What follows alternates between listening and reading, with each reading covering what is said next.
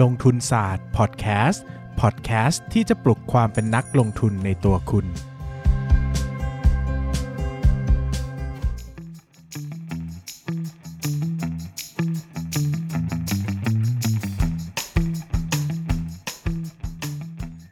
วัสดีครับ ยินดีต้อนรับเข้าสู่รายการลงทุนศาสตร์พอดแคสต์รายการที่จะชวนทุกคนพัฒนาความรู้ด้านการเงินและการลงทุนไปด้วยกันนะฮะวันนี้กลับมาพบกันอีกแล้วกับช่วงที่ฮอตฮิตที่สุดของเรานะครับคุยหุ้นกับนายปั้นเงินนะครับบางทีก็ปั้นคดีความนะครับ หาเรื่องมาให้กับพอดแคสต์ของเราไม่จบไม่สิ้น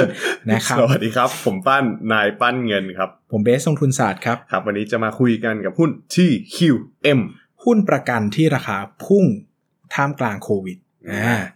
เออเก่งเนอะพุ่งสุได้ดไงยอดเลย มันพุ่งเพราะว่ามันเป็นประกันเนี่ยแหละเออมันเป็นประกันนี่แหละนะเดี๋ยวครัจะบเล่าให้ฟังด้วยว่าทำไมถึงพุ่งเพราะโควิดด้วยอะครับ เริ่มต้นเลยดีกว่านะครับ ก็ TQM เนี่ยเป็น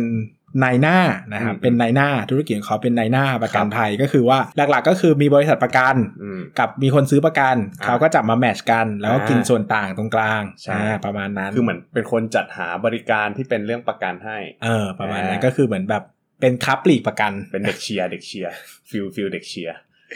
ปั้นไปบ่อยอะหมายปั้นถึงมาว่าแบบยกตัวอย่างให้มันดูออกจากเรื่องโลกีหน่อยได้ป่ะเนี่ยลูกเด็กเล็กแดงเขาจะเข้าตลาดหุ้นเนี่ยมาฟังงี้เดี๋ยวเขาไปตามแล้วเขาไม่มีเงินเหลือมันเทียบหมายอะงั้นเหมือนเอเจนซี่อะไรอย่างเอเงี้ยอได้เอเจนซี่ก็ไม่ได้ดีขึ้นเลยบ้านบ้านน่ะเรียกเด็กเอ็นตลอดอะอะครับผมอะข้ามไป TQM นะครับมีธุรกิจ หลักๆเนี่ยก็จะมีตัวถือหุ้นในบริษัทตัวแรกก็คือ TQM อืมนะครับตัวที่ 2 คือ TJN นะครับสองตัวนี้เนี่ยจะเป็นในหน้าประกันวินาศภัยครับต้องบอกอย่างนี้ก่อนว่าประกันภัยเนี่ยแบ่งเป็น 2 ประเภทหลักอ่าๆเรียกว่า 1 คือประกันชีวิตครับ2คือประกันวินาศภัยอืมประกันชีวิตก็คือประกันที่มุ่งหมายปกป้องชีวิตครับหลักคุ้มครองๆชีอ่าวิแล้ตวก็จะมีเช่นแบบว่าเอ่อช่วงระยะเวลาอ่านนะครับตลอดออมทรัพย์ชีพ ออมทรัพย์บำนาญอืมควบการลงทุนนะครับ ส่วนถ้าวินาศภัยก็เป็นหลักๆ ก็จะมีเขาก็จะแบ่งเป็นมอเตอร์โอ้นอนมอเตอร์ ก็จะอ่าเยอะมากเกี่ยวแบบประกันภัยรถยนต์ครับแล้วก็ประกันภัยอื่นๆ เช่นสินประทกัรัพนย์อื่นสุขภาพอืมประกันประกันอุบัติเหตุอ่าพวกนี้ถือว่าเป็นประกันวินาศภัยนะไม่ใช่อ่าประกันชีวิตนะครับครับ เพราะว่ามันคุ้มครองความเสี่ยงที่มาจากการเจ็บป่วยชั่วคราว คือถ้ายังมีชีวิตอยู่แล้วมันเกิดอุบัติเหตุหรือความเสียหายกับชีวิตเราอะอ่ามันจะเข้าหมวดวินาศภัยใช่แต่ว่าถ้า เกิดความเสียหายถึงแก่ชีวิต มันจะไปเข้าหมวดประกันชีวิตเลยอ่าอย่างใช่ง่ายๆแล้วก็จะมีพวกแบบอะไรกันพวกแบบไฟไหม้อืมอ่าแบบแบบอืมเดินสมุดอะไรพวกนี้นะครับ ก็เกี่ยวข้อง อันนี้ก็จะเป็นส่วนธุรกิจของ TQM กับ TJN นะครับครับส่วนที่ 2 ก็คือ TQM Life นะครับอ่าอันนี้ก็จะเป็นในหน้าประกันชีวิตอย่างที่บอกไปแล้วมีนะคำคว่ารับไลฟ์แล้วอันที่3นะครับน่าจะน่าจะอ่านว่า Cashmat นะครับขออภัยอืมถ้าอ่านผิดนะครับ อันนี้เนี่ยเขาก็จะเป็นธุรกิจที่เป็นเหมือนคล้าย ๆ ว่าเทคโนโลยีนะครับคือเขาเอาโน้ต h าวที่เขามีเนี่ยไปไปขายต่อ เช่น อย่างธุรกิจของเขาเนี่ยจะมีเทเลเซลเยอะการโทรศัพท์อืมขายสินค้าครับขายประกันใช่ไหมสมมุติว่าถ้า มีธุรกิจไหนที่อยากจะวางโครงสร้างเนี่ยอยากจะขายตรงเงี้ยอ่าเออแล้วอยากจะโทรขาย telesales เงี้ยก็สามารถมาจ้าง Casmatt ไปวางโครงสร้างได้วาวางงระระบบบบได้เออนะครับ สุดท้ายคือ TQLD อันนี้จะเป็นตัวเดียวที่ถือหุ้นอยู่ 40%ตัวอื่นจะถือ 100%นะครับ TQLD เนี่ยเป็นเป็นเขาเรียกว่านายหน้าออนไลน์ ให้อืมเปรียบเทียบประกันแล้วก็เลือกซื้อได้ทางออนไลน์นะครับ ก็คือเว็บไซต์ออนไลน์นี่เว็บไซต์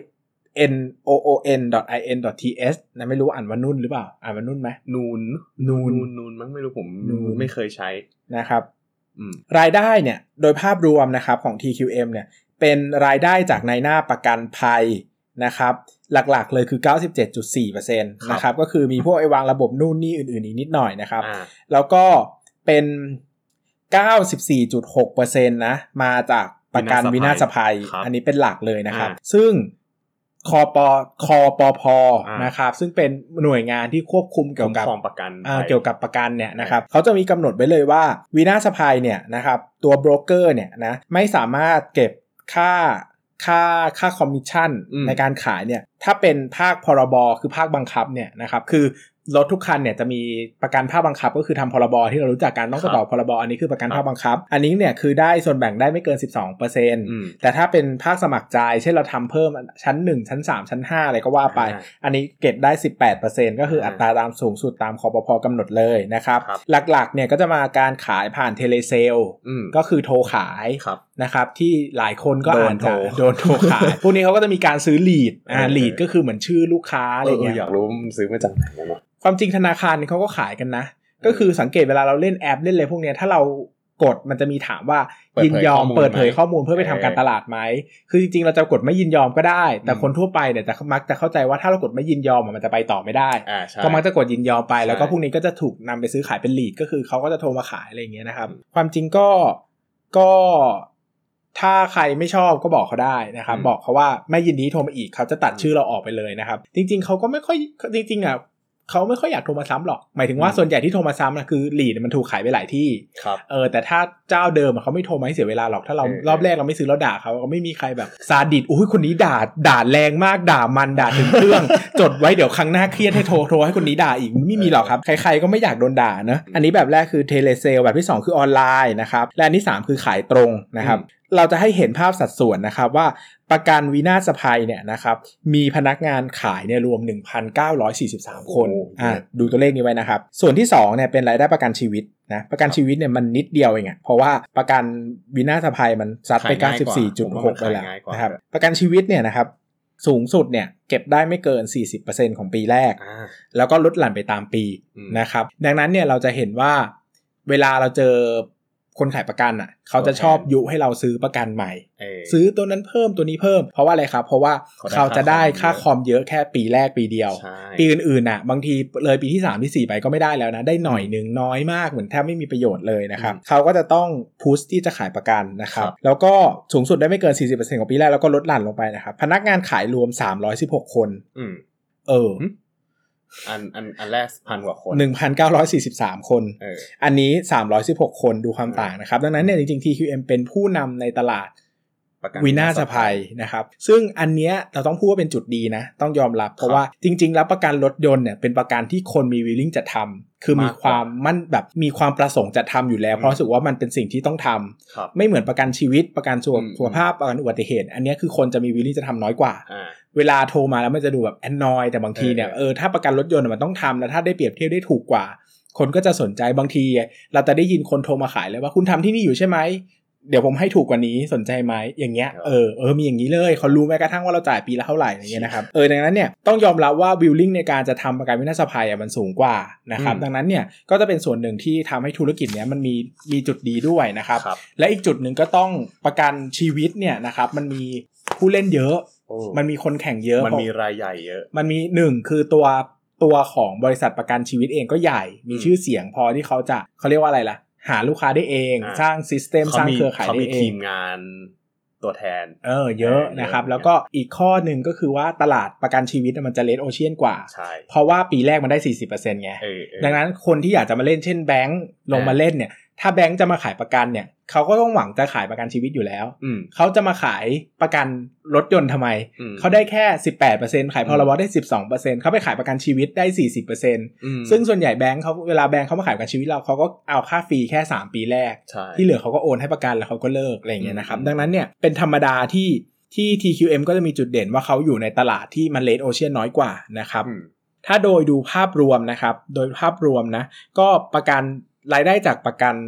วินาศภัยเนี่ยขอย้ำอีกครั้งว่าดูตัวเลขปี 62เนี่ยอยู่ที่ 94.6%นะ ซึ่งก็เยอะมากเหมือนกันนะนะคที่รับสุดแล้วก็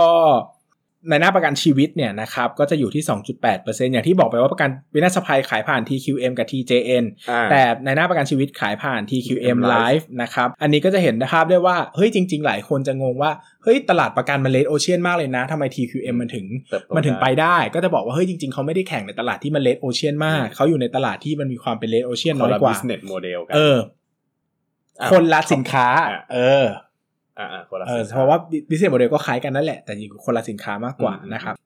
ภาพรวมต้องพูดอย่างนี้ ภาพรวมก็คือว่าภาพรวมประกันภัยเนี่ยจริงๆ ธุรกิจประกันภัยเป็นธุรกิจที่มีข้อมูลเปิดเผยสูงมากๆใช่ใช่คุณสามารถเข้าไปดูในคอปพเขาจะบอกหมดเลยว่าส่วนแบ่งการตลาดของแต่ละที่เป็นยังไงอ่าอัตราการรับประกันประกันรับประกันตต่อลาดโตไหมเออตลาดโตเท่าไหร่ภาพรวมแต่ละอันนี้เขาจะบอกโดยละเอียดเลยนะว่าอืมแบรนด์นี้คุณมีประกันชีวิตเท่าไหร่ประกันอุบัติเหตุเท่าไหร่คือเขาจะบอกแจกแจงโดยละเอียดหมดเลย คุณสามารถหาข้อมูลได้มากมายมหาศาลนะครับอืมแล้วโดยภาพรวมเนี่ยอันนี้คือข้อมูลจากทางบริษัทนะครับเขาก็มีการ forecast ไว้นะครับปีว่าปี 2019 เนี่ยนะครับ ตัว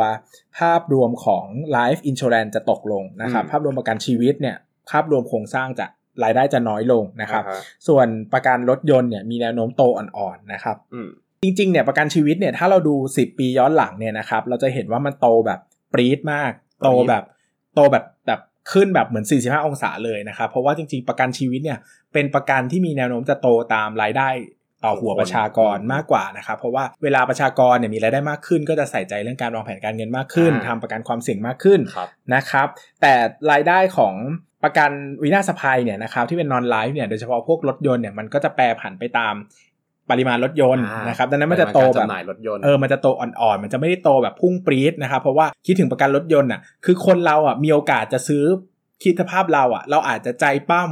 เออปีนี้เงินเยอะลองทำประกันแบบ บำนาญสักอีกสักอืมฉบับละห้าแสนซิรวยๆ แต่เราจะไปซื้อประกันรถยนต์ทีละห้าแสนเนี่ยเป็นไปแทบไม่ได้เลยเออเออเออมันคือคนละเรื่องนะครับ ดังนั้น mindset การคิดคนละแบบไอ้ประกันที่เป็น non life insurance ส่วนใหญ่มันจะเป็นประกันที่จำเป็นเพื่ออมมันใช้เพื่อป้องกันความเสี่ยงแบบที่แท้จริงเลยนะครับ แต่ life insurance เนี่ยบางทีมันมีเรื่องอื่นมาเกี่ยวข้องเช่นบำนาญอืมเช่นออมทรัพย์อืมนะครับหรือว่าบางคนก็ทำ ยูนิตลิงเออทำนู่นนี่นั่นไปเรื่อยเปื่อยนะครับ มันมีโอกาสที่จะโตง่ายกว่านะครับ แต่โดยภาพรวมก็เหมือนกันว่าถ้าเศรษฐกิจไม่ดีก็มีโอกาสที่คนจะไม่ชำระคือตัดทิ้งประกันไปเหมือนกันนะครับดังนั้นโดยช่องทางแล้วเนี่ยนะครับ โดยภาพรวมแล้วเนี่ยช่องทางโบรกเกอร์เนี่ยยังเป็นช่องทางที่มีการขายสูงที่สุดนะครับอืมสัดส่วนอยู่ที่ 59.31%นะครับรองลงมาเป็นตัวแทนนะครับ แล้วก็สุดท้ายก็เป็นแบงค์นะครับอืม นี่คือภายในหมายถึงว่าในตลาดของอ่าประกันนะครับตตลาดลาดประกัน ใช่นะครับ ตลาดประกันภัยนะครับอืมแล้วก็โดยภาพรวมนะครับ โดยภาพรวมประมาณนี้นะครับ คือรู้สึกว่าถ้าแบ่งสัดส่วนในตลาดอย่างเงี้ยเราจะเห็นเลยว่าทำไมออนไลน์เยอะเพราะว่ามันซื้อได้ง่าย มันเปรียบเออเทียบได้ง่าย มันไม่จำเป็นจะต้องใช้ตัวแทนมาขาย ใช่คือประกันอืมรถยนต์อะ มันเอาหลักใหญ่ใจความอะ คือการ customer journey ของประกันรถยนต์เออมันคือการทำประกันแล้วก็มีป้ายมาแปะอยู่หน้ารถอ่ารถคุณชนคุณโทรหาเขามาเคลมทำเอกสารจบ มันนี่อืมอันนี้คือเรื่องเรื่องราวมันมีเท่านี้ใช่ไหมอืมแต่พอเป็นประกันชีวิตปุ๊บคือ คุณจะต้องตามเก็บเบี้ยอืมป่วยคุณจะต้องไปหาอันนี้จะเคลมได้ไหมอืมมาดีลกับโรงพยาบาลให้หน่อย มันจะมีความวุ่นวายมากกว่าอ่าในหน้าก็ยังดูจะเป็นอะไรที่ในหน้าที่เป็นจำเป็นคนยังจำต้เป็อนงมีอยู่การดูมันยังมีแลมากกว่าความเป็น ฟีลลิ่งอะเข้าใจไหมหมายถึงว่าอยู่ชิดอยู่ดีๆ เราอาจจะไม่ได้นิมิตขึ้นมาว่าอยากจะอืมทำประกันบำนาญจนกว่ามีคนมาขยันขยอวางแผนการเงินให้เราอะไรอย่างเงี้ยนะครับนั้นในภาพลักษณ์มันก็จะเป็นอีกแบบหนึ่งนะคือคมันรับมีการความเป็นมนุษย์อะในประกันชีวิตเออมันมีความเป็นมนุษย์เยอะการวางแผนการเงินวางแผนอนาคตอืมแต่ประกันรถยนต์มันก็คือรถยนต์นะคุณต้องทำอะเออเออนะครับทำไว้คุ้มครองครับผมซึ่ง ตัวภาพรวมนะครับของยอดขายนะยอดยอดขายของบริษัทนะครับ จะมาจากประกันภัยรถยนต์ผมตีกลมๆนะ 80%โอ้เป็นอ่าตัวรถยนต์เยอะเป็นตัวรถยนต์เยอะรองมาเป็นอุบัติเหตุและสุขภาพประมาณ 10%นะครับอืมประกันชีวิตประมาณ 6%นะครับที่เหลือเป็นอื่นๆ เช่นประกันเบตเตอร์เลตอัคคีภัยทะเลขนส่งครับนะครับ ความเสี่ยงนะครับที่อยากจะต้องรู้เลยก็คือความเสี่ยงด้านกฎระเบียบอ่ เพราะว่าธุรกิจประกันภัยเป็นธุรกิจที่ขึ้นตรงกับคปภครับเช่นวันหนึ่งคอปพประกาศว่าต่อไปเก็บค่าคอมพรบให้ลดเหลือไม่เกิน 10%ก็จบอืมเหมือนตอนที่บัตรเครดิตลดจาก 20 เหลือ 18%อืมก็เกิดแบบพลิกฟ้าถล่มแผ่นดินเลย เพราะว่าครับ เป็นการเปลี่ยนเพียงแบบชั่วข้ามคืนที่ข่าวมันออกมานะครับอืมก็มันเป็นมันเป็นผลเชิงกฎระเบียบอะเราไม่ครับสามารถมันมันมันมีข้อบังคับเกี่ยวข้องอยู่นะครับอืมแล้วก็เรื่องคู่ค้ารายใหญ่ เพราะว่าธุรกิจพวกนี้มันดีลกับบริษัทประกันเนอะใช่คู่ค้าเขาก็จะมีความใหญ่เหมือนซัพบางพลาทียเออร์เป็นเออบริษัทประกัน ใช่บางทีมันก็จะใหญ่กว่าตัวเราด้วยนะครับครับบริษัทประกันใหญ่ ๆนะครับ แล้วก็เรื่องของธุรกิจที่มีคู่แข่งเยอะนะครับ แล้วก็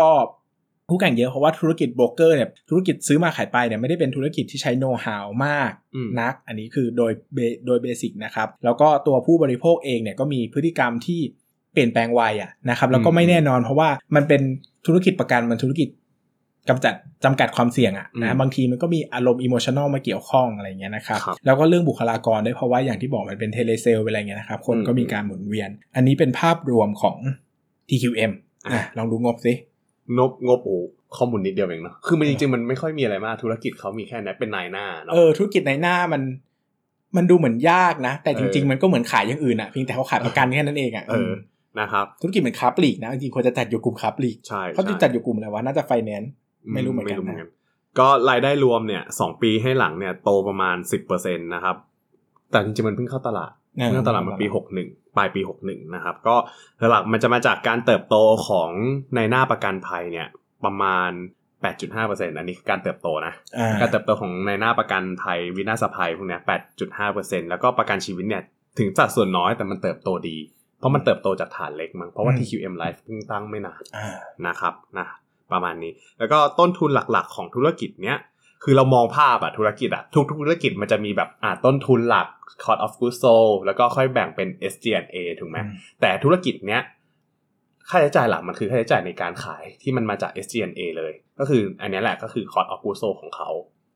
อ่าค่าใช้จ่ายในการขายเนี่ยจะเป็นพวกหนึ่งเลยก็คือสวัสดิการค่าจ้างพนักงานโบนัสอะไรพวกนี้ อันดับสองเลยก็คือค่าคอมมิชชั่นของพนักงานขาย อันนี้เป็นเรื่องหลักอยู่แล้วใช่เป็นเรื่องหลักก็คือมันก็คือเราจะเห็นว่า nature ของธุรอ่า nature ของค่าใช้จ่ายตรงเนี้ยมันจะเป็นเกี่ยวกับการขายหมดเลย เพราะอันเนี้ยมันเป็นธุรกิจนายหน้านะครับแล้วก็มีค่าใช้จ่ายเบตเตอร์เลทที่มันเกี่ยวข้องกับการจดส่งจัดส่งเล่มกรมธรรม์อะไรประมาณเนี้ยค่าใช้จ่ายส่วนเนี้ยคิดเป็น 52%ก็คือคอสหลักของเขาเป็น 52%มาจากการขายนะครับก็พอไปดูอย่างเงี้ยแล้ว God Profit Margin น่ะจะอยู่ที่ 48%ก็ถือว่าเป็นธุรกิจที่กินแค่กินแค่ส่วนต่าง ในการให้บริการแค่นั้นเองนะครับแทบไม่ต้องใช้อะไรมาก ก็ถือว่าเยอะอยู่เหมือนกันนะแล้วก็ SG&A พอมันไม่มี selling expense เนี่ยที่เหลือมันก็จะเป็นพวกค่าจ้างสวัสดิการของพนักงานส่วนที่เป็นแอดมินเออแอดมินอะไรพวกเนี้ยจะอยู่ SG&A to sale เนี่ยของเขาอะจะอยู่ประมาณ 26.8%นะครับแต่ว่า 26.8%เนี้ยถือว่าเยอะ แต่พอเราไปดูย้อนหลัง 3 ปีเนี่ยไอ้ค่าใช้จ่ายส่วนเนี้ยมันลดลงเรื่อยๆนะ เดี๋ยวก่อนเดี๋ยวหลายคนจะงงว่าทำไมเมื่อกี้บอกเก็บได้สิบเปอร์เซ็นสิบแปดเปอร์เซ็นเออเออแต่อันนี้คุณถึงมาบอกว่า God Profit ห้าสิบเปอร์เซ็นเออเออคือเขาบุ๊กเฉพาะส่วนที่เป็นค่าคอมใช่เขาไม่ได้บุ๊กส่วนที่เป็นประกันมาด้วยอืมนะเขาก็บุ๊กส่วนที่เป็นรายได้ของเขาอย่างเดียวว่าจะมีรายได้ค่าคอมรายได้อืมอื่นรายได้อะไรอย่างเงี้ยนะแต่จะไม่ได้มีส่วนที่เป็นแบบประกันรวมใช่ทั้งหมด ถ้าประกันรวมน่าจะเป็นหลักหมื่นหรือจะเยแสอะนล้านใช่นะใช่น่าจะเป็นน่าจะเยอะมากนะคือตัวต้องต้องบอกว่ารายได้อะเราต้องไปดูที่ค่าคอมมิชชั่นอืมคำว่ารายได้ของเขาอะจะมาจากคอมมิชชั่นเป็นหลัก ค่าคอมมิชชั่นที่ได้จากบริษัทประกันภัย ใช่ ที่มาจากบริษัทประกันซึ่งต้นทุนหลักก็คือค่าคอมมิชชั่นที่ไปจ่ายให้พนักงานขายอีกทีนึงอ่าใช่ประมาณนี้นะครับผมก็พอเมื่อกี้ติดไว้ที่ SG&A SG&A เนี่ยแต่ก่อนอะมันจะเยอะมันจะเคยเยอะกว่า 26.8%อืม แต่สาเหตุที่หลังๆมามันทำได้ดี เพราะว่าเขามีการเปิดช่องทางออนไลน์ มีคนใช้มากขึ้นอะไรอย่างเงี้ยก็พูดง่ายๆเหมือน Economy มัน of scale เออ economy of การประหยัด scale จากขนาดนั่นแหละคือคือขนาดเท่าเดิม แต่เขาสามารถขายได้มากขึ้น ค่าใช้จ่ายส่วนนี้มันก็เลยลดสัดส่วนค่าใช้อย่าจ่างยส่วที่นบนี้อกก็เลยลอะดลงมันเป็นธุรกิจ high value ใช่ใช่ไหมขายประกันฉบับหนึ่งอะเออมันไม่ได้ต้องแบบหมายถึงว่ามันไม่ได้แบบต้องมีโรงงานไม่ต้องมีอะไรก็คืออมถ้าโทรไปแล้วขายได้เนี่ยเงินมันก็ไหลมาแล้วอะก็เข้ามาแล้วมันไม่ได้ใช่ต้องมีหน้าร้านมาจัดเก็บแบบสินค้าอืมต้องมีคลังสินค้ามันไม่มีอะไรเลยอะคือคุณขายกรมธรรม์อะขายกระดาษอะเออเอเอออมันก็เออ ต้นทุนมันก็ถ้าใช่โตได้เนี่ยเอเจนเอมันก็จะลดลงได้มากนะครับใช่ก็คือพอพูดถึงอะว่า เอ้ย ต้นทุนการเงินเนี่ย น้อยถือว่าน้อยมากเลยนะธุรกิจนี้แทบไม่ต้องใช้เงินกู้ในการลงทุนอะไรเลยอืมนอกจากวางระบบเว็บไซต์ทำระวางระบบ call center อะไรพวกเนี้ยเพราะเขาไม่ต้องซื้อประกันมาสต็อกไงถูกไหมใช่ไม่ต้องมีคลังสินค้าเออไม่ต้องประต็อกต้องสต็อกประกันกี่แบบเออออะไรเงี้ยต้นทุนการเงินเนี่ยปีปีล่าสุดอะปีหกสองนะครับอยู่ที่หกแสนบาทเอง น้อยมากเทียบกับยอดขายอะไรเงี้ย มันเรียกว่าน้อยมากเลย มันก็เลยทำให้กำไรสุทธิเขาออกมาสวยงามกำไรสุทธิของ TQM ปี 2562 เนี่ย ปี 2019 ครับ อยู่ที่ 500 ล้านบาท ตีกลมๆนะ 500 ล้านบาท คิดเป็น net profit margin เนี่ยประมาณ 22%สูงนะโคตรสูงเลยนะ ก็สังเกตเนี่ยว่าต้นทุนค่าใช้จ่ายหลักๆ มันจะเป็นเรื่องของคนเป็นหลักอืมค่าใช้จ่ายที่แบบเออ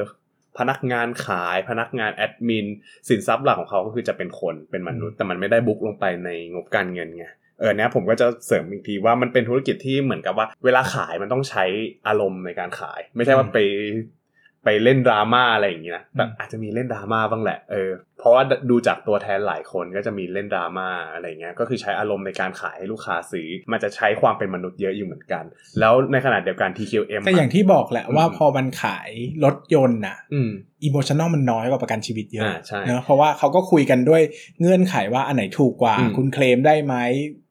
อู่ที่คุณใช้ได้ไหม ส่วนใหญ่จุดเด่นของ TQM คือเขามีรถให้อืมถูกไหมแบบบางทีคุณทำประกันเงี้ยแล้วรถแบบรถคุณชนคุณไม่มีรถใช้ใช่ไหมแต่อื TQM มเขาจะชูจุดเด่นอย่างหนึ่งว่าอ่าระหว่างรถชนมีรถให้ยืมใช้ใช่ได้ คือ TQM อะมันจะมีความเข้าใจในลูกค้ามากอืมเพราะว่าผมจะยกตัวอย่างให้ฟังว่าอย่างประกันโควิดที่ผ่านมาอืมประกันโควิดอะตอนที่โควิดเริ่มระบาดอะช่วงนั้นอะมันจะเป็นช่วงที่ประกันมันจะออกแบบประกันภัย ที่รับมือกับโรคโควิด โดยเฉพาะออกมา ไม่ว่าจะเป็นค่ารักษากับเจอจ่ายจบอืมซึ่งสำหรับตัวผมตอนนั้นน่ะผมมองหาแค่ประกันที่เป็นลักษณะเจอจ่ายจบอืมเพราะว่าตัวเองอะมีประกันสุขภาพอยู่แล้ว ซึ่งจริงๆอะรักษาโควิดอะเข้าเอกชนไม่ได้เออต้องเข้ารัฐบาลใช่และรัฐบาลก็ออกค่ารักษาให้ด้วยใช่เออดังนั้นมันมันไม่มีประโยชน์ที่ดัจะงไปนั้นทำน่ะสุขภาพเออเท่าไหร่ไม่ไม่จำเป็นจะต้องไปซื้อประกันที่แบบเป็นค่ารักษาอืมดังนั้นผมก็เลยรู้สึกว่าเฮ้ยเจอจ่ายจบมันคุ้ม ตรงที่แบบพอเราถ้าเกิดว่าเราเป็นโควิดเราได้เงินก้อนมาเออแต่ ทุกๆ ทุกๆบริษัทมันจะมีออกออกมาเว้ยพี่ออกมาว่าแบบเฮ้ยเจอเท่านี้จ่ายเฮ้ยเบี้ยเท่าผมนี้ใครเป็นพี่คุณเฮ้ยเฮ้ยพูดเล่นพูดเล่นเออตกใจเลยคิดว่ามีอะไรจะบอกว่าเออนั่นแหละ พอเราดูแล้วอะอ่าสินค้าที่มันเป็นเจอจ่ายจบอะผมจะบอกว่าตอนที่เจออะ แรกๆอะผมซื้อของ TQM นะอืมเพราะว่าพอเปรียบเทียบเบี้ยกับความคุ้มครองที่ได้อะผมรู้สึกว่า TQM มันออกแบบมาค่อนข้างดี TQM เนี่ยรู้สึกจะไปร่วมมือกับกรุงเทพประกันภัยอ่าในการออกแบบกรมธรรม์ตัวนี้ออกมาอืมซึ่งจะบอกว่ามันเป็นตัวแรก ๆ ที่โควต้าเต็มโคตรเร็วอืมตัวแรกเลยแหละที่โควต้าเต็มเร็วถ้าใครทันอะจะรู้อืมว่ามันจะค่อยๆแพงขึ้นเรื่อยใช่ๆเออเพราะว่าพอหลังๆความเสี่ยงมันก็เยอะขึ้นการพบมากขึ้นนะเออเขาก็ต้องปรับสูตรอะไรของเขาไปอะไรอย่างพี่เงี้ยก็ซื้อตัวนี้เลยปะเราซื้อของ กสิกรอ๋อเพราะว่า เพราะว่าน้องที่ดูให้อะเออก็ตอนนั้นน้องก็โทรมาบอกก็ถามว่าตอนนี้มีโควต้าเหรือไม่เต็มบ้างก็เลือกอันที่ถูกสุดถ้าเทียบกับคุณเออเออแล้วซื้อไม่ทันมันไม่เต็มเร็วมากนะครับอ๋อใช่ คือผมมาซื้อแรก ๆ ก็คือได้ได้ตัว TQM เนี่ยมา ติดไหมติดยังฮะติดยังยังไม่คุ้มอยากนี่ไปติดหน่อยอยากลไปองเออไปติดหน่อยไปวิ่งวิ่งเข้าไปในที่เขากักกันเอตัวออแล้วยู่ก็ตายไปเลยนะทำไมแช่งน้องอย่างเงี้ยต่อไปก็จะคุยจิตใจโหดคุยหุ้นร้ากับผีปั้นเงินนะครับ ก็อะมาดูที่ งบสถานะการเงินกันบ้าง Q1 ปี63เนี่ยไตรมาส1ปี 63อะผมดูแล้วแอสเซทหลักๆ เขามันคือเงินสดพี่อืมเงินสดแล้วก็พวกสินทรัพย์ทางการเงินที่เขาเอาเงินสดที่ได้มาไปลงทุนทั้งหมุนเวียนแล้วก็ไม่หมุนเวียนรวมๆกันนะ 68%ของสินทรัพย์ทั้งหมดถือว่าเป็นบริษัทที่มีสินทรัพย์ แล้วก็สภาพคล่องค่อนข้างสูง ก็พอเรารวมๆแล้วเนี่ย น่าจะอยู่อ่าตัวเลขเนี้ยอยู่ตีกลมๆอยู่ประมาณ 3,700 ล้านบาทแล้วอะอืมอืมก็เกือบก็ 68%เนี่ย3,700 ล้านบาท ที่เหลือก็จะเป็นพวกลูกหนี้กับรายได้ค้างรับที่แบบ เออได้แล้วก็รอรับจากบริษัทประกัน ก็คือเหมือนกับว่าขายได้แล้วอะแล้วก็รอรอรอค่าคอมให้บริษัทประกันจ่ายมาอืมนะครับผม PPE แทบไม่มีอะไรเลยแอสเซทน้อยมาก นะครับถ้ามีสิแปลกเออเนี่ยอย่างเงี้ยเวลาเราอ่านเราต้องคิดนะ ว่ามันไม่มีอะมันถูกอืมถ้าไปอ่านอะไรแบบนี้แล้วมันมีมันต้องแปลกมันต้องมีต่อมเอ๊ะนะใช่แต่เราอะไปเลือกหุ้นที่มีสะกิดต่อมเอ๊ะอย่างเงี้ยมาไม่ได้อืมอืมซึ่งบางตัวจะบอกว่าตัวที่พูดพูดไปบางตัวก็เอ๊ะแต่ไม่ได้เอ๊ะให้ชัดมาก แต่ให้กลับไปดูเองว่ามันเอ๊ะตรงไหนเอ๊ะยังไง จะบอกเออจะบอกว่าหลายตัวที่เอามาก็มีต่อมเอ๊ะแต่ออกนอกหน้าไม่ได้เดี๋ยวเดี๋ยวโดนยิงนะครับเออครับผมก็ประมาณนี้แหละ ส่วนใหญ่ ส่วนใหญ่อะ PPE สาขาตามต่างจังหวัดของ TQM มันจะใช้เช่าเอาอืมเป็นสัญญาเช่านะครับก็ดีแล้วแหละจะไปอืมปลูกทำไมเนาะใช่ธุรกิจแบบนี้ ส่วนหนี้สินเนี่ยหนี้สินอะ DE ratio อยู่ที่ 1.2เท่า1.2 เท่า แต่ถ้าไปดูประเภทหนี้จริงๆเนี่ย51%ของหนี้สินทั้งหมดเนี่ยจะเป็นพวกเจ้าหนี้ค่าเบี้ยประกันอะไรพวกเนี้ยอืม คำว่าเจ้าหนี้ค่าเบี้ยประกันกับ มันก็จะเหมือนกับว่าเราเก็บ TQM เนี่ยเก็บหนี้มาแต่ยังไม่ได้ส่งให้กับบริษัทประกัน คือเก็บเงินสดมาจากลูกค้าอืมรายย่อยเนี่ยแหละ แล้วก็เก็บมาสต็อกไว้แล้วพอเสร็จปุ๊บถึงงวดเมื่อไหร่ก็ค่อยจ่ายไปให้กับบริษัทประกันอีกทีหนึ่งอ่าตรงนี้ก็จะเป็นค้างจ่ายเหมือนกับเป็นค่าใช้จ่ายค้างจ่ายที่ค้างไว้กับบริษัทประกันนะครับ แล้วก็เป็นพวกอ่าค่าเบี้ยประกันภัยรับล่วงหน้านะครับ ก็พอตัดพอตัดไอ้พวกนี้ออกไปแล้วอะ DE เหลืออยู่แค่สามศูนย์จุดสาม เท่าเองศูนย์จุดสามเจ็ดเท่าประมาณนี้ถือว่าน้อย เออนะครับช่วงนี้พูดหุ้นที่ดีอีต่ำๆเนาะเนี่ยคือที่ที่คัดมารอบเนี้ยผมดูแล้ว DE ต่ำมากเออเออซึ่งไม่ได้ตั้งใจด้วยนะ ก็เลือกเออเลือกมาเออตาม เราก็จะมีโควต้าอย่างนี้ว่าครึ่งหนึ่งอะอืมเลือกเราจะมีรอบประมาณสี่ตัวสองอืมตัวก็คือตามตาม by request เอออันไหน request เยอะก็จะให้นะครับอืมแล้วก็ เอาที่อยากพูดคนละตัวเวลามาพูดมันจะได้ไม่ suffer มากจะได้แล้วสก็บายสบายเลือก business model ที่มันน่าสนใจที่แบบเอ้ยมันแตกต่างจากรอบที่ผ่านๆมานะครับ แต่พอมันเริ่มซ้ำแล้วเราก็อาจจะหาตัวซ้ำๆมาแล้วแหละนะก็กระแสเงินสดนะครับ เป็นบวกลบๆ pattern อืมอ่าบวกก็รู้อยู่แล้วว่า TQM มันขายเป็นเงินสด รับอืมรับเงินรับเงินเป็นเงินสด ดังนั้นแล้วกำไรมันก็เลยจะเป็นภาพของเงินสดซะเป็นส่วนใหญ่อืมแล้วก็ตัวลบจากการลงทุนเนี่ย TQM เอาไปลงทุนกับ เงินเงินลงทุนระยะยาวอืมคือก็ไม่ไม่ต้องลงทุนขยายกิจการด้วยการซื้อ PPE อะไรเลย ลงทุนกับไอ้เงินพวกเนี้ยแหละ เพื่อให้ตัวเองได้รับผลตอบแทนแต่จริงๆเขาต้องเขาลงจริง ๆ TQM ลงทุนกับระบบกับคนอ่าเยอะแต่มันเนาะไม่แต่ได้แบบแต่ตัวเลขมันจะไม่ได้เออโดดเห็นชัดมันมันมันไม่เหมือนซื้อตึกซื้อที่ดินแต่ของพวกนี้ใช่มันต้องสะสมแล้วก็เป็นโน้ตฮาวที่อืมที่ไม่ได้ลอกกันง่ายในความรู้แบบ มันวนอยู่ในองค์กรอะ คืออมคุณรู้แบบนี้ก็ไม่ใช่ว่าคุณทำได้เหมือนซื้อสื่อ how to อะอ่าซื้อมาสิบเล่มทำได้สักเล่มไหมเออจัดบ้านชีวิตดีขึ้นจัดบ้านแค่ครั้งเดียวของคอนโดมารีว่าเออไอเนี่ยอะไรนะ เออคนมาเลียเออเออคนทำกี่คน ซื้อกี่คนทำกี่คนเอจัอดจริงกี่คนจัดจริงกี่คนนะเออดังนั้นเออมันมันไม่ใช่แต่มี how to how to อู้ how to เดี๋ยวก็แล้วไม่ง่ายครับเนี่ยคุณหาเรื่องกับคนฟังไม่ก็ผมก็ยกตัวอย่างเฉยอ๋อๆหาเรื่องเลยล่ะเออคุณน่ะหาเรื่องกับ กับใครเดี๋ยวโดนยิงหลายรอบแล้ว เนี่ยหลายรอบแล้วเนี่ย เดี๋ยวโดนยิงนะผมจะบอกนะ เออครับผมก็กลับมาที่กระแสเงินสดจากการจัดหาเงินเป็นลบ เพราะว่าจ่ายปันผลที่นี่ TQM มีแค่นี้แหละ เก่งเนอะจ่ายปันผล จ่ายปันผลได้เข้ามาตลาดปุ๊บจ่ายปันผลเลย อืมนะถือว่าทำได้ดีหุ้นขึ้นมาโคตรเยอะเลยครับ เอออืมคือถ้าสมมติว่าให้ key takeaway ให้จุดสังเกตอะถ้าเป็นผมให้ผมให้เรื่อง valuation ที่หุ้นมันขึ้นมาเยอะเนี่ยแหละอืมผมรู้สึกนะว่านักลงทุนหลาย ๆ คนน่ะ ให้ค่ากับหุ้น TQM เยอะมากเหมือนกันอืมคือพอเราดูมูลค่ามูลค่า market cap ตอนเนี้ยของ TQM อะเท่าไหร่รู้ป่ะเท่าไหร่สามหมื่นล้านบาทสามหมื่นล้านตีบาทกลมๆนะอันนี้ตีกลมๆสามหมื่นล้านบาทอืม TQM ผมก็เลยเอะเอะว่าแบบเฮ้ยหุ้นในหน้าประกันภัยที่แบบสินทรัพย์ก็ไม่ค่อยมีอะไรอย่างเงี้ยแล้วก็ธุธุรกิจก็คือกินส่วนต่าง PE ตอนนี้ห้าสิบกว่าเท่าไหมหกใช่ไหมเกือบเกือบหกสิบอืมอืมแต่ต้องบอกว่าคนมองอนาคตหมด ใช่นะคซึ่นงมองอนาคตหมด คนซื้ออะมันมีทั้งซื้อทั้งที่เป็นนักลงทุนด้วยอืมแล้วก็ซื้อแบบนักเก็งกำไรด้วยอย่างเงี้ยตอนนี้ใช่กราฟมันขาขึ้นชัดเจนแล้วมันก็ใช่เป็นหุ้นไม่กี่ตัวที่มันดูเป็นเซฟในช่วงที่เกิดโควิดโควิอะดเอออมมันก็เลยทำให้ราคามันผลักดันขึ้นไปอีกเนื้อหมายอืมถึงว่าตอนที่ตลาดชาวบ้านเขาลงจากโควิดอีนี่ก็ขึ้นเออพอตลาดขึ้นจากสภาพตลาดอีนี่ก็ไม่ขึ้นอีกเอ้ยอีนี่ก็ขึ้นอีกตามเออเออมันขึ้นสองเด้งดังนั้นเนี่ย valuation อยู่ตรงไหน อันนี้ผมตอบไม่ได้เหมือนกันเพราะว่าใช่ต้องมา valuation ก่อนว่า 3 ปี 5 ปีข้างหน้าเนี่ยอืมเขาจะโตไปขนาดไหนคือผมมองภาพอย่างนี้ไว้พี่ ผมไม่รู้นะผมมุมมองผมอาจจะผิดก็ได้นะ ผมมองว่าเฮ้ยธุรกิจถ้าเทียบอะถ้าเทียบว่าแบบธุรกิจที่เป็น TQM นายหน้าอย่างเดียวเนี่ยมูลค่าสามหมื่นล้าน ที่ทำทำกำไรได้อะอาจจะสักประมาณพันล้านในอนาคต ผมยังรู้สึกว่ามันยังแพงมากอะถ้าเกิดว่าเราไปเทียบกับหุ้นซิฟโกเออที่ผ่านมาที่แบบ ตัวเลขกำไรตัวเลขรายได้ใกล้เคียงกัน แต่ไม่ได้แบบแต่ไม่ได้แปลว่าเซฟโก้ถูกแล้วซื้อได้ใช่นะใช่ใช่ไม่ใช่ว่าโอ้โหเซฟโก้เหรอซื้อเซฟโก้ไม่ใช่นะ เดี๋ยวเดี๋ยวก่อนนะเอออัอันนี้คือเปรียบเทียบกันมุมมองของปันเงินเออแต่เซฟโกเนี่ยไม่งไม่ถึงหมื่นล้านมเออทั้งทั้งๆที่แบบเขาก็รับงานใหญ่ๆ ในประเทศโอ้แต่มันก็มีมีมีเครื่องจักรเยอะแยะรับเหมากับค้าปลีกนะใช่ใช่คือคือคือจะบอกว่าก็คนละ feel คือจะบอกว่าคนอะ คนในตลาดอะ ให้ให้คุณค่าไม่เท่ากันอืมคือโอเคว่า TQM ในอนาคตมันอาจจะโตโตแบบสิ่งโตที่แบบก้าวกระโดดสิ่งที่ย่าต้องเยแหละบอกก็คือ PE ที่เหมาะสมของมันนะใช่เท่าไหร่ เพราะเออว่าหุ้นในหน้าประกันในตลาดหุ้นไทยอะมันยังที่เป็นไม่มีในหน้าแบบจริง ๆ เรียวในหน้าคือกูเป็นในหน้าอย่างเดียวเนี่ยก็น่าจะมีแค่ TQM นะเออเท่าที่เรารู้จักกันนอกนั้นจะเป็นอืมบริษัทประกันไงครับดังนั้นคนอาจจะงงว่าต้องให้ PE มันเท่าไหร่วะอืมยี่สิบเท่าเยอะไปไหมหรือสามสิบหรือก็เลยเท่าไหร่ให้แม่งหกสิบเออให้ไปหกสิบไปก่อนลองลองแย่ๆไปก่อนแย่ๆไปถึงหกสิบก่อนเออ สิ่งที่ผมจะให้ก็คือจริง ๆ แล้วผมอ่านหุ้นเนี้ย question แรกที่ผมถามคือ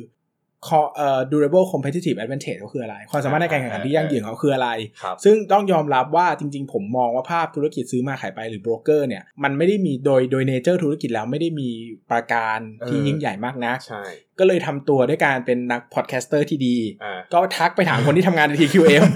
อ้าวเหรอ เออ มีมีเพื่อนรู้จักนี่เออถามเลยครับว่าเนี่ยแบบ มันดียังไง ช่วยอธิบายให้หน่อยว่าบริษัทนี้มันมันดีดีกว่ายังคนไงอื่นยังไง เออ คนก็ตอบมาว่า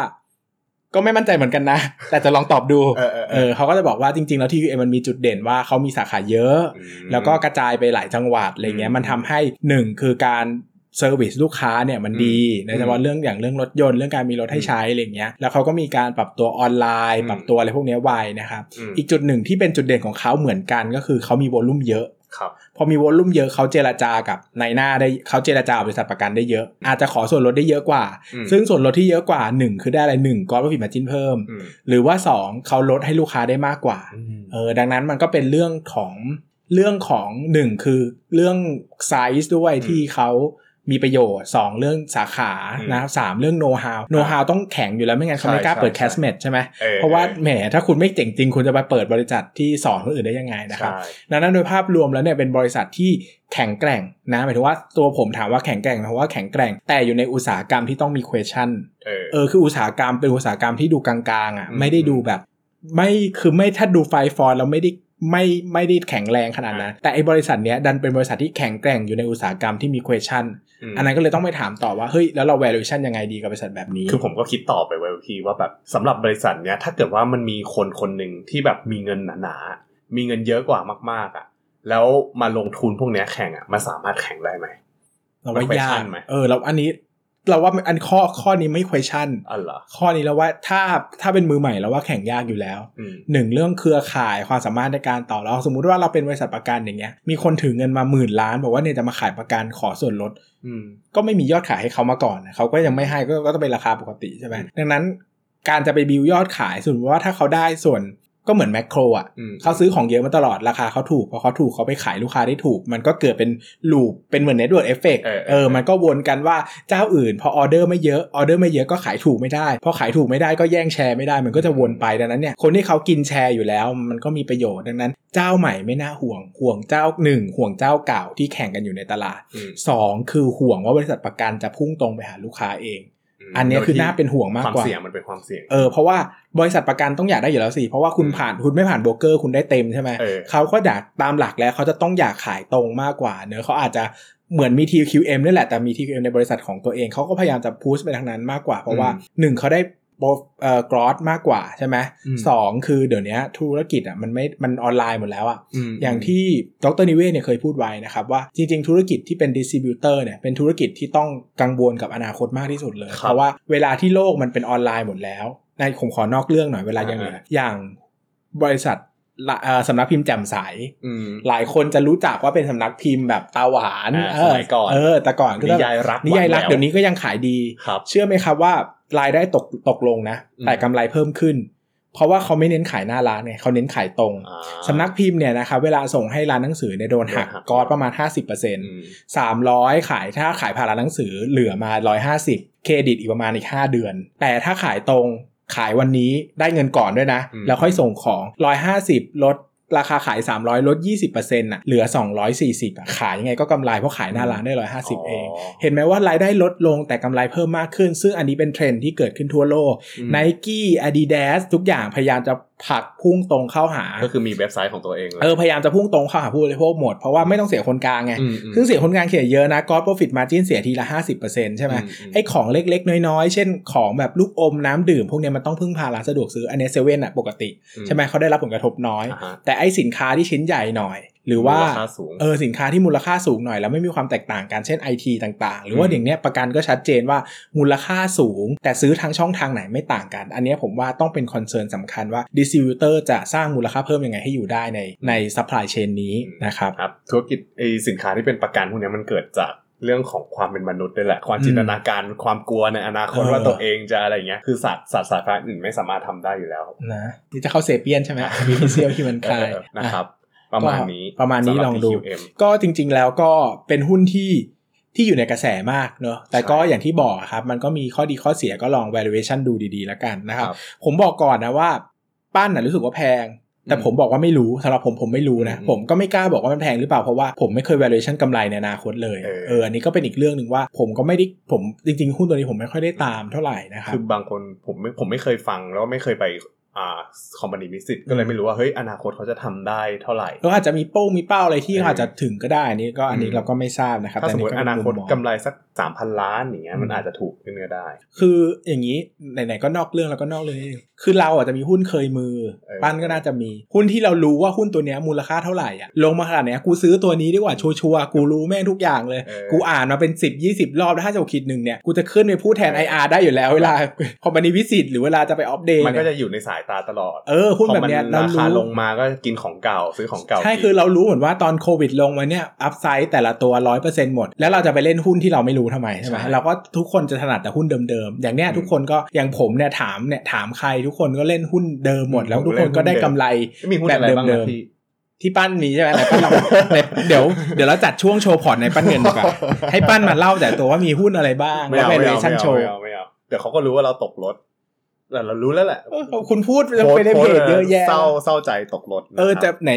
นอกเรื่องไหนไหนก็นอกเรื่องนอกไหนเคยคิดจะเปิดคอร์สสอนการเงินไหมงบการเงินเนี่ยผมมาเคยคุยเล่นๆกับป้านว่าป้านเนี่ยเออก็เปิดคอร์สสอนงบสี่อะไรเงี้ยเออเคยคิดไหม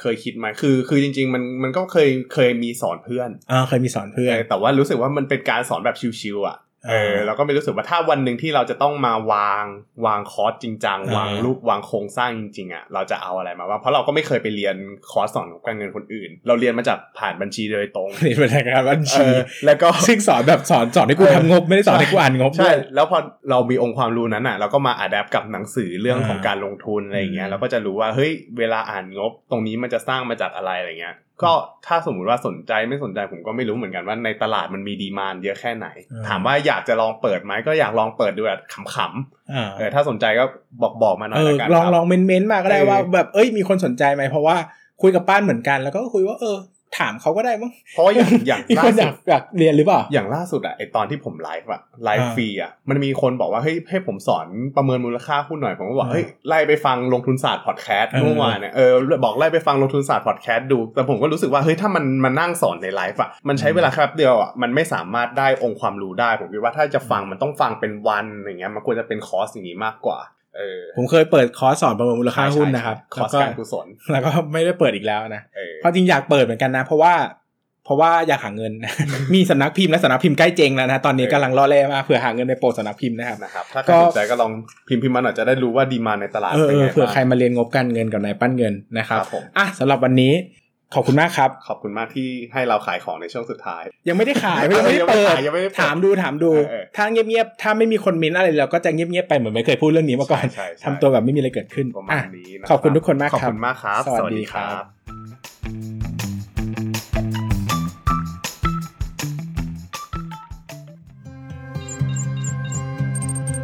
อย่าลืมกดติดตามลงทุนศาสตร์ในช่องทางพอดแคสต์เพลเยอร์ที่คุณใช้ แล้วกลับมาปลุกความเป็นนักลงทุนกันใหม่ในลงทุนศาสตร์พอดแคสต์